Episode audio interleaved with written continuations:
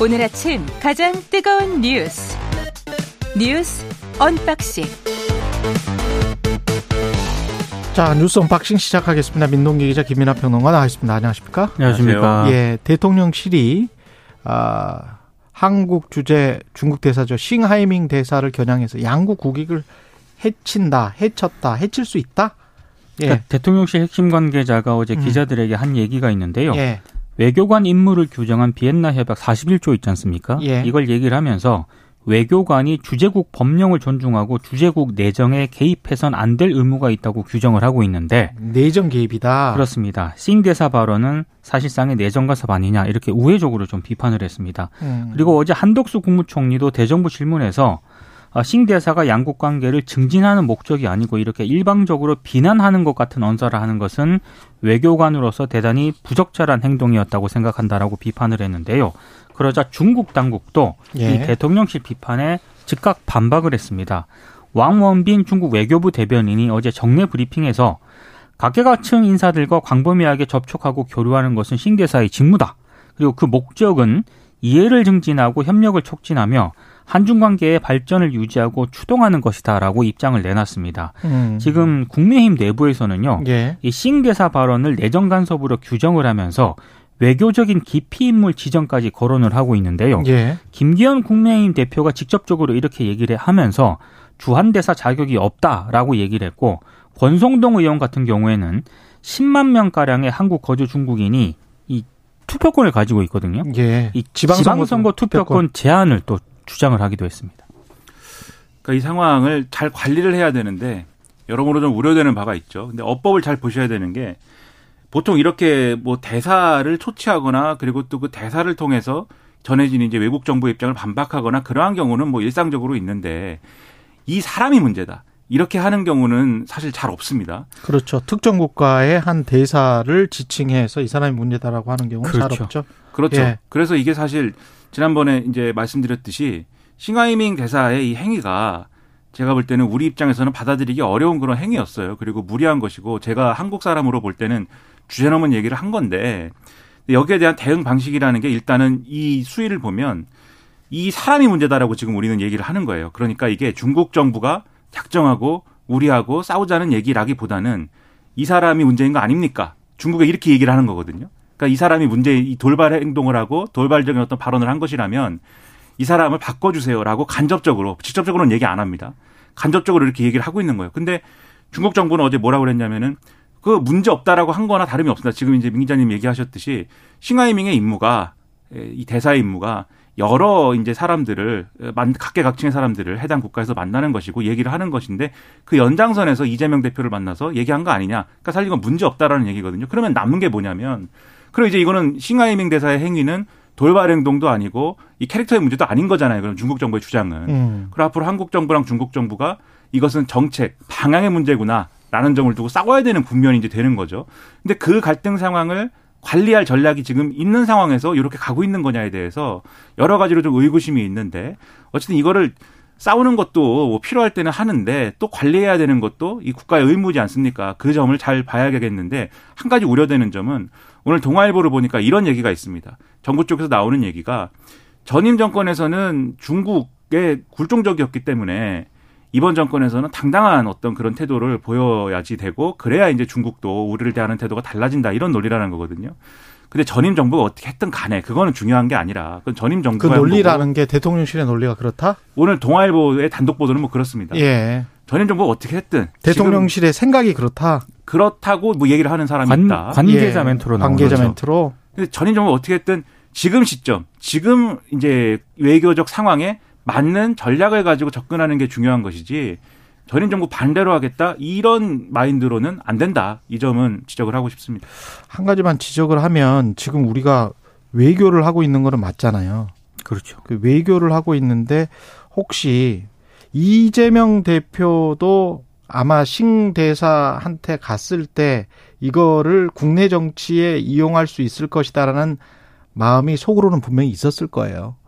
그거는 잘못됐다고 보고요. 그런데 이렇게 김기현 대표가 오만한 언행이, 언행이다 또는 대통령실이 사실상 그 대사를 지칭해서 거의 뭐 배격하는 식으로 이렇게 하는 것들이 외교적 행인지 아니면 국내 정치용인지 집권 여당과 대통령실이 해야 되는 거는 외교거든요. 그렇죠. 근데 지금 앞으로 제가 걱정되는 거는 이런 거예요. 부산 엑스포 같은 경우에 어 중국의 도움이 분명히 필요합니다. 왜냐하면 중국이랑 어 가장 많이 무역하는 나라가 우리나라까지 포함해서 100개국이 넘어요. 그러면 중국이 기침 한번 하면 투표를 달리할 수도 있거든요. 왜냐하면 가장 무역을 많이 하니까 가장 이해관계가 밀접하니까. 근데 그런 나라가 100개국이 넘는다고요. 그럼 부산 엑스포 할 때 중국한테 미국한테만 손 벌릴 겁니까? 어차피 투표로 하는 건데. 그리고 사우디 네옴시티 같은 경우도 우리의 최대 경쟁자는 중국이거든요. 중국이죠. 여러 가지가 얽혀 있는데 거기에서 서로 간의 이익을 나눠 먹어야 되는 측면이 있습니다. 그리고 그 그럴 그랬을 때 친구끼리 나눠 먹는 거 아니면은 적끼리 적대적으로 너는 절대 안 돼. 라고 하면서 덤핑까지 할 자세가 돼 있는 거 이거는 전혀 다른 거거든요. 그래서 그런 정말 장기적 국익을 생각하셔서 대통령실과 집권 여당 그리고 외교부가 행동을 했으면 좋겠습니다. 대통령실에 어떤 마음이 국내 정치용으로 해서 어떤 반중 정서를 자극하고 혹시 그런 마음이 있는 것 같다는 그런 거를 감지하고 우리도 다 함께 집권 여당도 그렇게 할 거야. 그게 과연 국익에 도움되는 그런 반응인지 그거는 뭐 좀 아닌 것 같아요. 이제 예. 한마디만 제가 또 덧붙이면 예.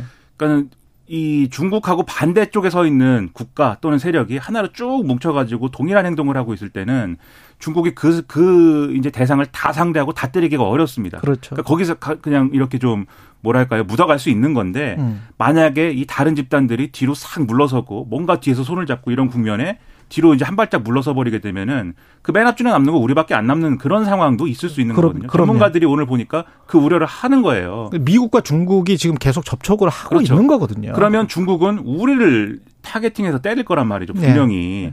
그거 감당할 전략은 있는가? 음. 그걸 계속 이제 말씀드리고 있습니다.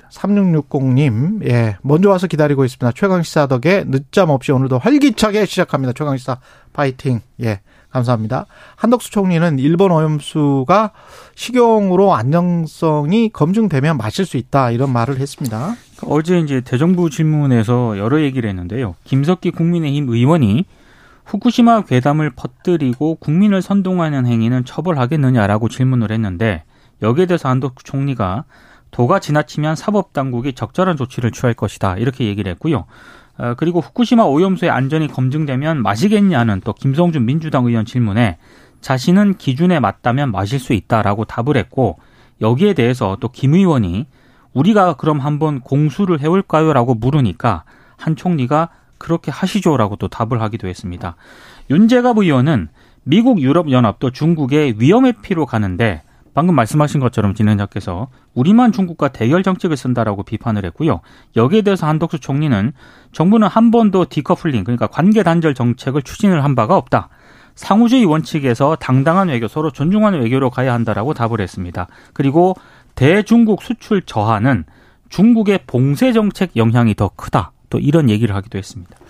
그러니까 뭐 이 뭐 외교 정책에 대한 거는 워낙 이제 입장 차가 있고 또 내용을 그래도 가지고 이제 뭐 이 입씨름을 하는 것 같아서 그런 모양새는 뭐 좋다고 생각합니다만 이 후쿠시마 오염수 문제는 뭐 다른 좋은 얘기도 많이 했는데 이 문제만 뭐 언론이 뭐 보도하는 건지는 모르겠는데 마시세요 마시겠습니다 이거는 제가 볼 때는 뭐이말 말꼬리 잡기도 아니고 네. 국민을 안심시킬 수 있는 또는 국민이 납득할 수 있는 방식의 논쟁 방식은 아니다 이 생각이 들어요. 그렇죠. 그리고 마시지 마시고요. 한덕수 총리 혹시 민주당이 뭐 그 공세 오더라도 마시지 않았으면 좋겠고 그리고 이런 식으로 뭐 안전하다면 마셔봐라 이렇게 엄포 놔서 어, 이 과학적으로 이것이 뭐 안전성이나 이런 것들을 검증할 수 있는 일이 되겠습니까? 그게 아니라 지금 이제 양쪽의 주장이 있는 거잖아요. 이것을 믿을 수 있다, 믿을 수 없다. 일본의 이, 이 알프스에 의한 네. 이 정화 장치의 어떤 신뢰성이나 이런 것들이 믿을 수 있다 없다가 있는 거고 각자의 근거라는 게 있는 거거든요. 그 근거를 가지고 과학적 논쟁을 하고 그것에 대해서 국민들이 평가할 수 있도록 해줘야지. 마셔라. 뭐, 뭐 마실 수 있다. 못 마시겠다. 뭐 이게 제가 볼 때는 국민들이 볼 때는 상당히 실망스러운 얘기 아닐까 싶습니다. 당장 어제 국내 어민들이 예. 집회를 가지면서 정부 대책을 막 촉구를 하기도 하지 않았습니까? 예. 사실은 그런 부분들에 대해서 정부가 더 신경을 써야죠. 일본 그렇죠. 정부는 예. 방류를 한다고 하면서도 어민들의 반대 의견이라든가 반발을 굉장히 신경을 쓰는 양상이거든요. 음. 근데 그런 것과 우리 정부의 태도는 상당히 좀 대비되는 측면이 있습니다. 이 위- 아까 저 주제 외교 주제와 관련해서도 자꾸 그 솔루션 정치 어떻게 하면 뭔가를 해결해서 어 도움이 되는 긍정적인 방향으로 간, 가려고 하는 것보다도 국내 정치도 그렇고 다른 것도 그렇고 자꾸 그렇게 생각하는 것 같아요. 서로를 잘 공격하면 그걸로 해서 국내 유권자의 득점을 얻으면 또는 뭐 상대방에게 타격을 주면 나한테는 좋은 것 그걸로 끝 이게 이제 정치인 것 같아요. 근데 그렇게 되다 보니까 고국적으로 큰 그림을 그린 사람들이 아무도 안 보여요. 그리고 그런 언행을 하는 사람들이 별로 없기 때문에 물론 언론의 문제도 있을 것 같습니다. 물론 그런 언행을 하는 국회의원들도 분명히 있겠죠. 근데 너무 이렇게 자극적인 서로에 대한 비난만 있으니까 그리고 나서 해결이 되는 건 없잖아요. 그러니까 어민들이 답답하게 생각하겠죠. 그렇죠. 예. 그렇죠. 한덕수 총리가 마신들 뭐가 해결이 됩니까 이게? 아무 해결 안 됩니다. 예. 소비자의 의구심은 여전히 남아 있는 상황이기 때문에 윤관석, 이성만 체포동의안 부결 됐어요. 네. 예. 윤관석 의원 체포동의안은 찬성 139, 반대 145, 기권 9표로 부결됐습니다. 그리고 이성만 의원은 찬성 132, 반대 155, 기권 6표로 부결이 됐는데요. 국민의힘은 당론으로 찬성 표결 방침을 정했는데 민주당 같은 경우에는 당론 없이 의원들의 자유투표에 맡겼습니다. 언론들의 분석은 민주당에서 대거 반대표가 나온 것으로 분석을 하고 있습니다. 한동훈 법무부 장관이 어제 국회 본회의에서 표결에 앞서서 체포동의 요청 이유를 설명을 했는데요. 설명을 하면서 이런 부분이 있습니다. 돈봉투 돌린 혐의를 받는 사람들의 체포 여부를 돈봉투 받은 혐의를 받는 사람들이 결정하는 것은 공정하지도 않고 공정해 보이지도 않는다. 또 이렇게 얘기를 해서 민주당 의원들의 거센 반발을 사기도 했습니다. 아, 지금 국민의힘과 정의당은 예. 민주당이 제 식구 감싸기를 하고 있다라고 강하게 비판을 했고요. 반면에 이소영 민주당 원내대변인은 검찰의 수사가 과도하고 무리한 영장 청구였다는 의견이 당내에서 많았던 것 같다. 이런 입장을 밝혔습니다. 검찰은 유감이라는 입장을 밝혔는데요. 관련 수사를 엄정하게 진행해서 사안의 전부를 명확히 규명해 나가겠다라고 밝혔습니다. 그러니까 두 가지 얘기를 안 할 수 없는 건데 첫째로 한동훈 장관의 최근에 이제 체포동의안 이를 통과시켜 주십시오라고 하는 제안 설명이 이 좀 드라이해야 되는데 계속 선동조입니다. 이게 예를 들면은 최소한 이 뭐 이런 내용입니다라고 설명하는 것도 그 내용 중에 뭐 피의 사실 공표가 있는 거 아니냐 이런 논란에 휩싸이기 쉬운데 그걸 넘어서서 이 자리에는 그러니까 이- 여기서 이렇게 얘기한 거예요. 논리 필연적으로 이 혐의 내용이 민주당 의원 뭐 20명에게 돈 봉투를 돌렸다는 내용이니 이 자리에 민주당 그 민주당 의원들이 있을 텐데 그 의원들이 지금 이 체포동의안 표결에 참여하는 것이 어, 부당하다라는 취지의 얘기를 하는 거잖아요. 근데 그렇죠. 이 발언은 이 발언은 뭐 절차에 대한 것으로 보이긴 하지만 민주당이 아마도 그런 이유로 이것을 부결시킬 것이다. 라는 정치적인 어떤 프레임을 깔고 하는 얘기거든요. 또는 뭐 다 그런 집단이 많이 있는 당에서 뭐 어떤 일을 하겠느냐는 약간 좀 모욕적인 언사가 어제 또 일부 예, 포- 의원들 포연돼 있죠. 의원들 그렇죠. 얘기를 하면서 뭐 윤땡땡 네. 뭐 이렇게 얘기도 했거든요. 직접적으로. 그러니까 이, 이 장관이 체포동의안 표결 결과가 나와서 거기에 대해 코멘트를 하는 것도 아니고 그것조차도 논란이 있을 만한 일인데 표결, 표결을 해야 되는 상황에 표결 직전에 민주당은 마치 민주당은 아마도 이 어, 20명은 돈을 받았을 것이기 때문에 이 사람들이 주도해가지고 이건 부결될 겁니다. 이렇게 얘기하는 거나 진배 없는 그런 얘기를 해서 뭐하러 논란을 만드는가 이런 의문이 들고요. 그 다음에 그런 의문이 드는 와중에 더 이해가 안 되는 것은 민주당이 결국 이것을 한동훈 장관의 주장대로 부결을 시켰다라는 겁니다. 그러면 한동훈 장관 얘기가 맞는 것처럼 돼버리지 않습니까? 제가 볼 때 만약에 민주당이 이거를 그 이전까지 나왔던 언론 보도 내용대로 가결을 시켰다.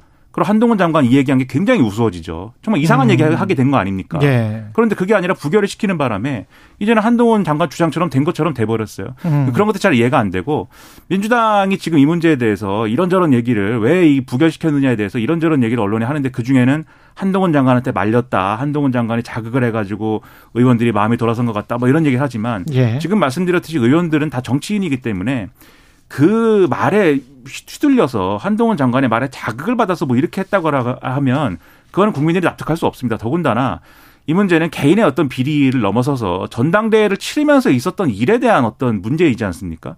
민주당이 이 의원들에 대한 어떤 구속 여부를 법원에서 판단하게 합시다.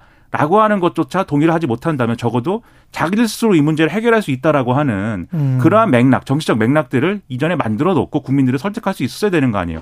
근데 자기 스스로는 또 이 문제를 못 풀겠다는 거 아닙니까? 예. 그러니까 이재명 대표가 검찰의 신속한 수사나 이런 것들을 주문한 거잖아요. 대국민 사과하면서. 예. 근데 체포동의안은 왜또 부결시켰다. 이렇게 부결시키는 것인지에 대해서는 국민들이 잘 이해할 수 없는 일일 것이다라고 생각을 합니다. 그렇네요. 예. 검찰 돈봉투 의혹 경선 컨설팅 업체 이게 어디인지 모르겠습니다만 압수수색을 했어요.